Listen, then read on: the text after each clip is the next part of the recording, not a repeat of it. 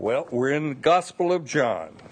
We've only been there a couple, three Sundays after being in the Old Testament for six years or something. So we're in the Gospel of John now. In Jesus' beginning of his ministry in the Gospel of John, we first see him at a wedding party where he turns six large water pots from water to good wine. And Mary, Jesus' mother, she makes it known to Jesus the wedding party is out of wine. Mary, she's believed to have been one of the hosts of this wedding. She's troubled by the truth that they're out of wine. And she goes to her son Jesus. And I think she was accustomed to going to Jesus because I think at this time Joseph is dead and she's looked to her older son to be the provider of the family. But Jesus has a word for Mary, woman, which is a uh, not a warm term, but a, a kind of a correct term for her woman, what does this have to do with me? You know, my hour has not yet come. But Mary, she blows right through this resistance of Jesus and she tells the servants, Do whatever Jesus tells you. Jesus has resisted Mary, but yet he has compassion on this wedding party. I have a question. Did the, did the wedding host invite more people than they, they can handle? And to that I say, obviously, that's the case here. And Mary, she wants Jesus to do something. Have you ever erred in your decision making? Mary turns to Jesus, and Jesus provides. And that's good word for us because Jesus is bigger than any bad decision or erroneous decisions that we may have ever made. He's above and beyond. Uh, we many times call on Jesus to bail us out of bad decisions. So, but we have Jesus here, and he's beginning his ministry at a party. And he was bringing joy to a wedding feast that was a disaster. But right after this, Jesus, on Passover, will cleanse the temple outer court, outer courtroom there, of the profit makers, out of the merchandisers, out of the those that have come to Passover to make money. And we see Jesus at this uh, temple cleansing during Passover, and I wonder how many times Jesus, as a young man, has been to Passover. But now he's an adult man. He's been baptized by John, he has entered his ministry, and it grieves Jesus uh, that man is profiting from those who want to worship. And so Jesus has a reaction. And it's not a quick reaction out of anger, but he takes time and he fashions a whip of cords. Uh, and he uses this whip to drive out the money changers, drive out those that are selling animals, the sacrifice animals that are, you know, just perfect. The outer court of the temple, it had become like a livestock auction. There's shouting going on. There's the bleating of animals. Many of you know that I have a few cows, and we have one cow that we call Bella. And she's called Bella because she bellers and makes all kind of noise. separate her from her calf, and oh man, you pay a price. She will beller all night long. But put yourself there in the temple for a moment. There's noise, there's chaos all around you. Animals are also being animals, and they relieve themselves. And thus, the strong odor in the outer court there of livestock. And Jesus, he has to put a stop to this, to this unruly, disastrous scene. And the people are thankful, especially the Gentiles, because this is as far as they could go in the temple anyway. And Jesus brings order to the temple. But this morning we find ourselves in John chapter 3. You may want to turn there. And we're going to look at verses 1 through 16, but we're going to read the first 10 verses here in John 3. There was a man of the Pharisees named Nicodemus, a ruler of the Jews. This man came to Jesus by night and said to him, Rabbi, we know that you are a teacher come from God, for no one can do these signs that you do unless God is with him. Jesus answered and said to him, Most assuredly, I say to you, unless one is born again, he cannot see the kingdom of God. Nicodemus said to him, How can a man be born when he is old? Can he enter a second time into his mother's womb and be born? Jesus answered, Most assuredly, I say to you, unless one is born of water and the Spirit, he cannot enter the kingdom of God. That which is born of the flesh is flesh, and that which is born of the Spirit is spirit. Do not marvel that I said to you, You must be born again. The wind blows where it wishes, and you hear the sound of it, but cannot tell where it comes from and where it goes. So is everyone who is born of the Spirit. Nicodemus answered and said to him, How can these things be? Jesus answered and said to him, Are you the teacher of Israel and do not know these things. Nicodemus, he is a ruler of the Jews. We know that Nicodemus, his very name, is a Greek name. We know that Nicodemus is a member of the ruling Sanhedrin, the ruling 70. And Jesus speaks to Nicodemus as the esteemed leader, the esteemed teacher of the Jews. Now, there's much uh, ado made of when Nicodemus visits Jesus, and he visits him at night. Some say it's because uh, he was afraid to be seen in a day or whatever, but Nicodemus may have just wanted a private time with Jesus there at night. And Nicodemus, he begins with, we know you are a teacher that has come from God. This was probably a conclusion of the Sanhedrin along with Nicodemus. Nicodemus, he gives Jesus a compliment. No one can do these signs unless God is with him. Nicodemus did not realize, however, that false prophets can also do signs and wonders. Second Thessalonians 2 9.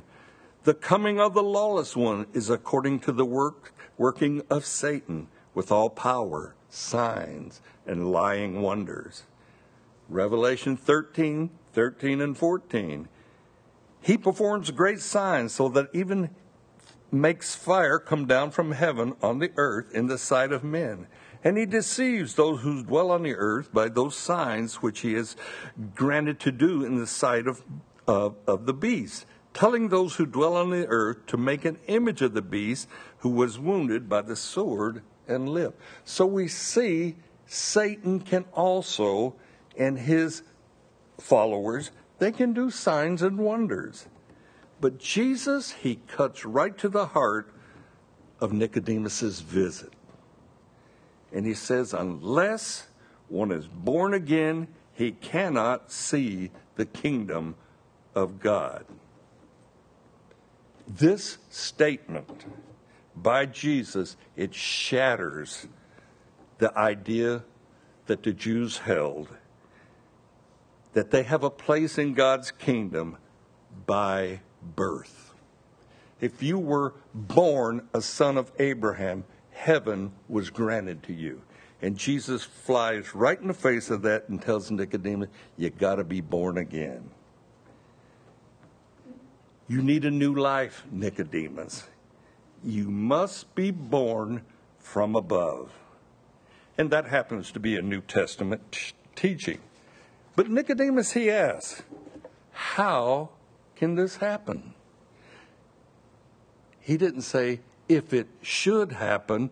He asked Jesus, How can this happen? How can a man be born anew when he is old? Now, Nicodemus, he would have understood Jesus' statement if Jesus would have just said it this way Gentiles must be born again. Nicodemus would have said, Yep, I agree with that, Jesus. But Jesus has raised the standard of achieving heaven. It's gone beyond race, beyond being a Jew. And this causes Nicodemus to consider new birth and how can it happen? Nicodemus has passed from should I be born again to how do I become born again? And then verses 5 through 8, Jesus explains being born again to him. Jesus is declaring to all of humanity, and he says, Most assuredly, unless one is born of water and the Spirit, he cannot enter the kingdom of God. Now, being born of water can have several meanings, and it does have several meanings to some, but being born of water is to receive the regeneration by the Holy Spirit, quote unquote, the living water. To receive the truth of the new covenant in Christ are experiencing unmerited favor or grace upon you to be born again. And it's contrary to being born of the flesh. We are born again by the Spirit of God, who comes and he dwells within us. Jesus continues with Nicodemus Do not marvel that I said to you, you, and he's talking to him personally, must be born again. It's interesting to me, Mary, the mother of Jesus, had to be born again for her salvation, his own mother.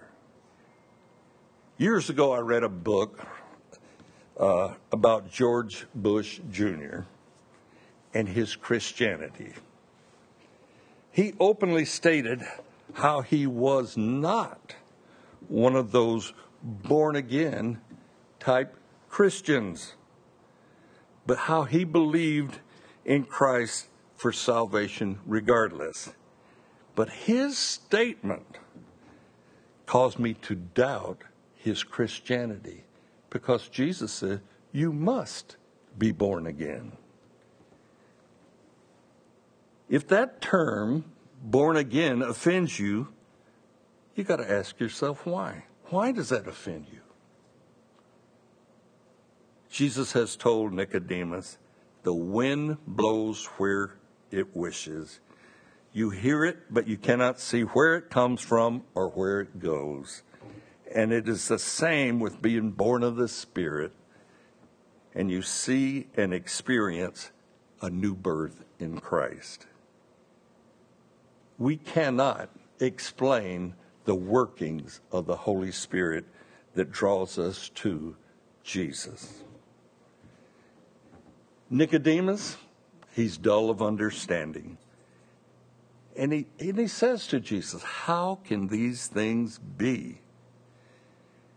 But Jesus has taken time and he's explained about a spiritual birth But Nicodemus, he has not understood. Because Jesus' words fly right in the face of all Nicodemus, the teacher of Israel, has ever known or learned. And Jesus gently rebukes Nicodemus. And he says, Are you the singular, esteemed teacher of Israel and do not know these things? You teach other men supposedly the way to the Lord, yet you do not understand the most simple spiritual truth that I reveal to you. Then we read of another most assuredly spoken by Jesus, and that's in verse 11, and we'll read through 15. Most assuredly, I say to you, we speak what we know and testify what we have seen, and you do not receive our witness. If I have told you earthly things and you do not believe, how will you believe if I tell you heavenly things? No one has ascended to heaven but he who comes down from heaven, that is, the Son of Man who is in heaven. And as Moses lifted up the serpent in the wilderness, even so must the Son of Man be lifted up, that whoever believes in him should not perish but have eternal life.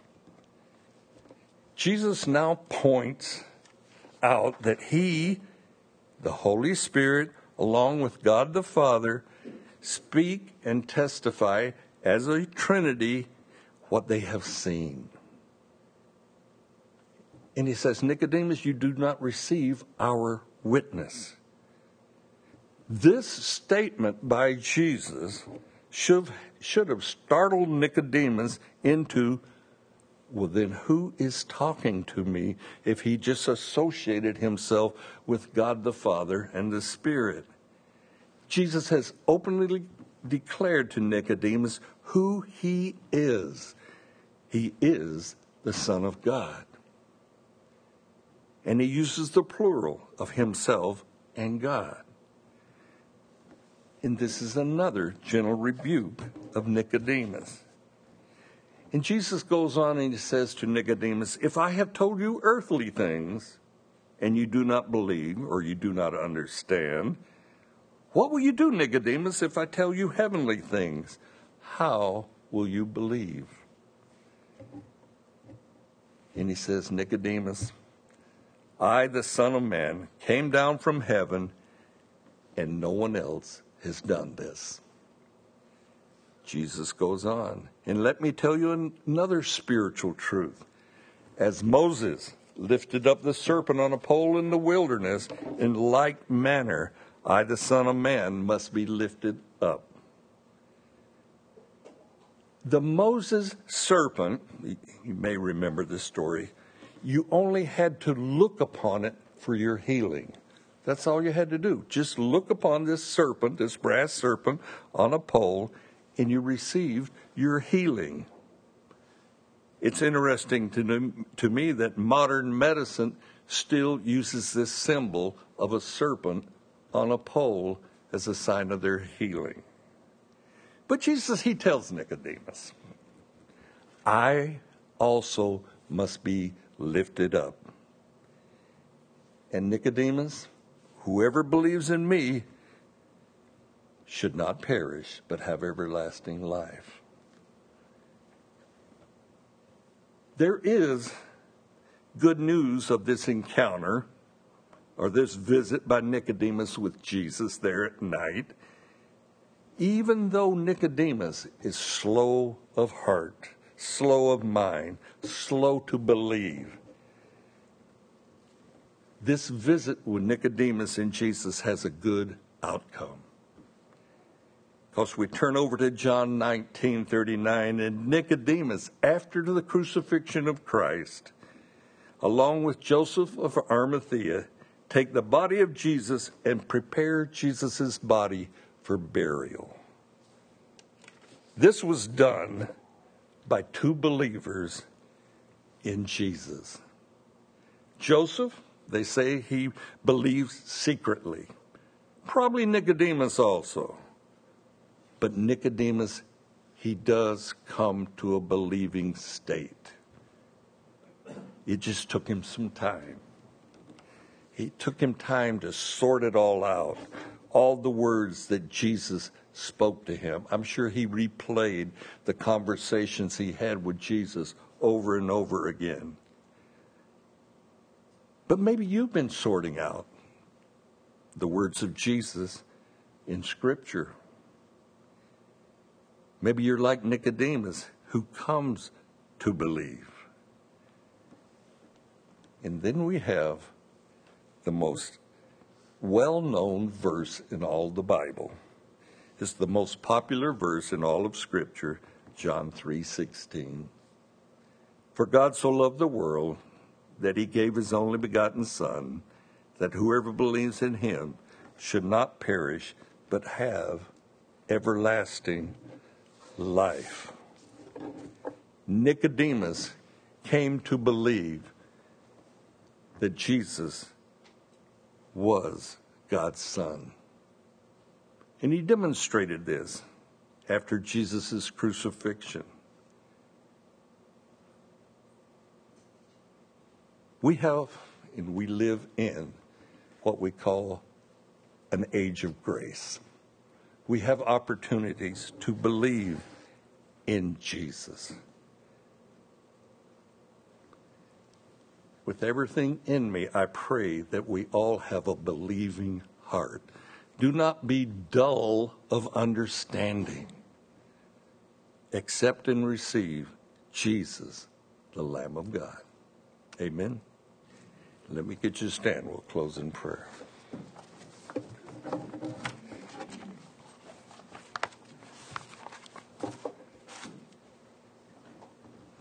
Father God, we thank you for sending your son Jesus to be our pardon, to be our sacrifice, to be our lamb, that sacrificial lamb to take away our sins. We thank you, Lord, for that great gift of Jesus. And we want to apply the blood of Jesus to our lives. We want to have him be our propitiation between yourself and us, that offering of peace, that we can have a relationship with you. So, Lord, give us understanding to believe. Give us that heart and mind that will turn to you completely and wholly. And Lord, we would pray that we would be born again, afresh and anew by your Spirit. We pray for that, Lord. We pray for any that might be here that have not experienced a new birth in you, that they will.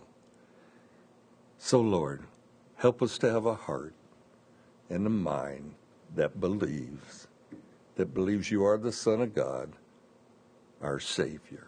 We pray for that, Lord. So help us, and we pray in Jesus' name. Now,